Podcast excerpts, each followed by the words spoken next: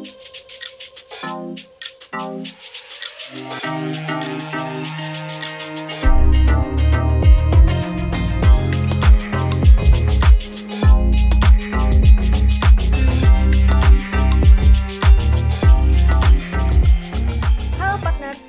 datang kembali di podcast Partner Ing on Podcast.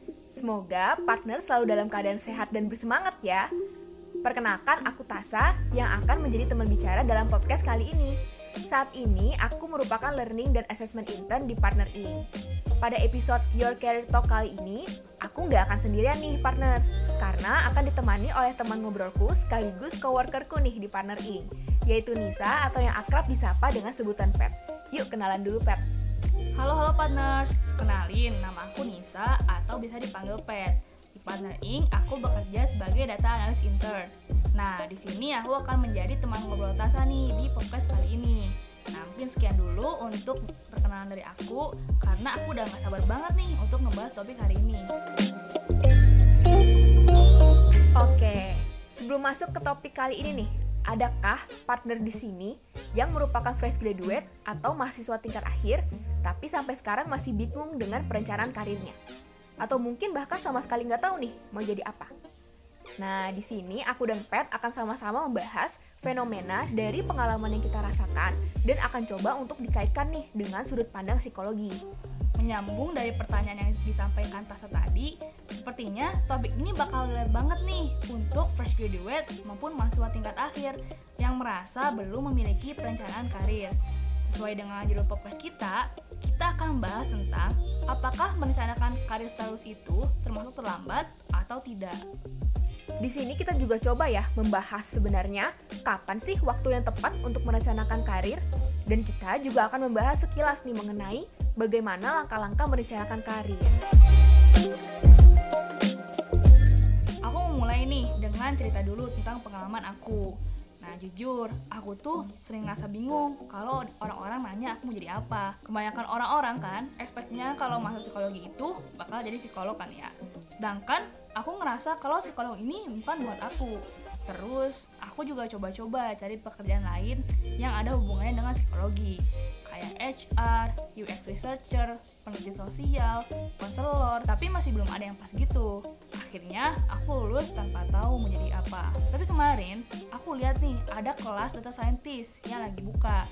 Aku juga lihat kurikulumnya, dan aku tertarik. Soalnya memang aku suka nih sama penggunaan data manusia di kehidupan sehari-hari. Nah, sekarang aku lagi belajar mandiri dan juga belajar di kelas itu. Ini sebenarnya beneran gak ada rencanain. Dan dari awal, aku tuh memang gak kepikiran untuk jadi data scientist. Tapi aku tertarik jadi data scientist setelah lihat kelas itu. Nah, kalau kamu sendiri gimana, Tasa? Wah, Pet, menarik banget ya pengalamannya. Eh, kalau dari aku juga sebenarnya masih dalam tahap eksplorasi kali ya, Pet, sejak eh, perkuliahan. Cuma setelah lulus, arahnya makin jelas nih. Aku tertarik untuk bekerja di bidang eh, education teknologi. Eh, cuma aku sebenarnya juga masih sangat terbuka dengan berbagai peluang alias ya belum berhenti eksplorasi deh. Oh, menarik banget nih ada poin eksplorasi dari Tasa. Betul. Menariknya lagi nih partners, aku sama Pet bersama rekan-rekan lain di tim Partner Inc. sudah mengembangkan materi pembelajaran berjudul Maturing Your Career Plan yang kontennya membahas mengenai langkah-langkah untuk mencapai kematangan karir. Di materi pembelajaran tersebut, eh, kita membahas kematangan karir berdasarkan teori super, yaitu expert researcher di bidang karir. Dari situ kita coba bahas nih ya, menjawab pertanyaan yang terdapat di judul podcast kita nih, Pet. Sebenarnya, mahasiswa dan fresh graduate itu sedang di tahap perkembangan karir apa sih? Dan hal apa yang seharusnya dilakukan di usia-usia tersebut? Jadi dalam dunia pekerjaan, istilah karir itu bukan hanya masalah pekerjaan atau satu jabatan saja, tapi karir itu merupakan proses belajar dan perkembangan diri yang berkesinambungan. Karir tidak berhenti pada hanya satu titik jabatan saja, tetapi juga berkembang seiring berjalannya waktu. Bahkan nih menariknya, kita sudah berkarir semenjak kita kecil, semenjak kita dini. Nah, dan kita juga akan terus berkarir sampai kita pensiun. Menjelaskan mengenai tahap perkembangan karir. Ada lima tahap perkembangan karir yang akan kita alami. Pertama adalah tahap pertumbuhan. Ini dari usia 0 hingga 15 tahun. Pada tahap ini, kita masih belajar mengenai dunia.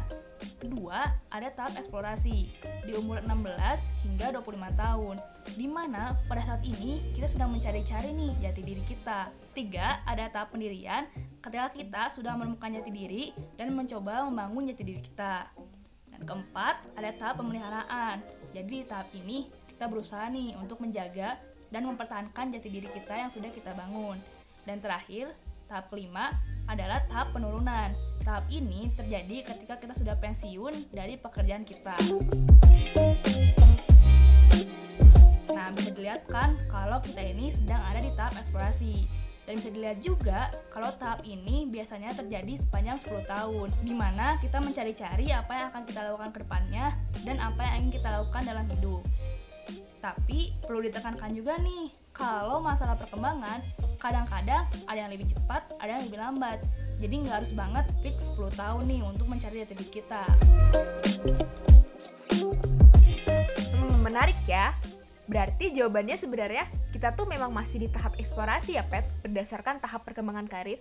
Jadi, memang belajar hal baru dan terus mencari pengalaman itu menjadi poin penting yang harus dilakukan. Betul betul. Nah, gini Tessa. Sekarang kan kita tahu ternyata kita sedang berada di tahap perkembangan karir, yaitu eksplorasi. Nah, pertanyaan selanjutnya adalah, memang kenapa sih karir itu penting untuk dipersiapkan? Tadi Pet juga sudah menjelaskan ya, pengertian karir itu sebenarnya tidak hanya sebatas pekerjaan. Menyambung dari apa yang telah dijelaskan Pet, lebih dari itu, karir merupakan suatu proses pembelajaran dan peran-peran yang telah menjadi tanggung jawab seseorang selama rentang hidupnya. Jadi manfaat dari mempersiapkan karir itu bisa membantu kita nih Pet untuk mencapai berbagai tujuan dalam hidup. Hal ini biasanya dilakukan dengan membuat perencanaan karir, di mana kita dapat mempersiapkan dan mengevaluasi setiap langkah yang kita ambil untuk mencapai tujuan karir yang kita inginkan. Selain itu juga, pet dan partner sekalian, mempersiapkan karir juga memungkinkan kita untuk mengantisipasi berbagai tantangan yang mungkin muncul dalam perjalanan untuk mencapai karir. Oke, kita balik lagi nih untuk bahas teori dari super ya. Kalau tadi Tasa udah menyinggung terkait pentingnya perencanaan karir, mungkin aku bakal coba bring up nih sekilas mengenai hal-hal apa saja yang bisa kita lakukan untuk mencapai kematangan karir di tahap eksplorasi ini. Jadi ada lima hal nih yang bisa kita persiapkan. Pertama, kita harus memiliki planfulness, di mana kita harus bisa menyiapkan dan melaksanakan perencanaan karir dengan baik. Kedua, ada exploration, yaitu kita harus bisa mengeksplorasi diri kita dan lingkungan kita. Nah, aku ingin disclaimer ya di sini. Jadi memang ada dua term exploration. Term pertama adalah eksplorasi sebagai hal yang kita lakukan di sini. Yang kedua adalah eksplorasi sebagai tahapan perkembangan karir. Nah, lalu lanjut yang ketiga ada reality orientation. Jadi kita harus belajar untuk realistis dalam mempersiapkan karir kita. Keempat, ada information, yaitu kita harus bisa mencari informasi yang kredibel dan sebanyak mungkin mengenai karir kita, baik itu pendidikan maupun pekerjaan. Dan kelima atau terakhir, ada decision, di mana kita harus bisa nih membuat keputusan mengenai karir kita dengan baik. Oh, jadi selain ada tahap perkembangan karir, ternyata langkah-langkah untuk memiliki kematangan karir itu juga ada ya, Pet? Jadi lengkap gitu apa yang telah dijelaskan tadi. Ngomong-ngomong gak kerasa ya, kita sekarang udah sampai nih di penghujung waktu. Kalau bisa aku simpulkan dari podcast kita hari ini adalah merencanakan karir itu penting ya, partner, supaya kita bisa mencapai kematangan karir dengan baik. Dan sebenarnya jika dilihat dari tahap perkembangan karir, usia-usia mahasiswa dan fresh graduates itu memang masih berada di tahap eksplorasi. Jadi wajar sekali kalau misalnya kita sedang mengalami berbagai macam dilema dalam menentukan karir. Selain itu, penting untuk kita ketahui bahwa setiap orang punya kemampuan dan perencanaan yang berbeda-beda, sehingga wajar ketika ada yang memiliki perencanaan karir yang cepat ataupun lebih lambat dari yang lainnya.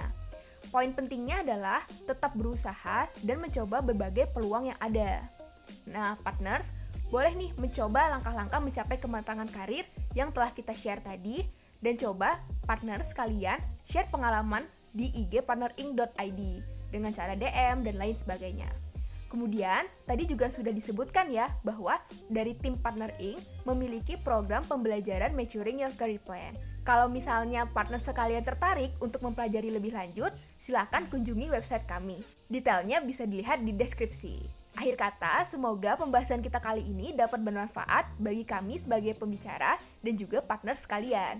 Dan jangan lupa ya, podcast topik selanjutnya akan jauh lebih menarik lagi. Jadi nantikan terus, partners. Terima kasih.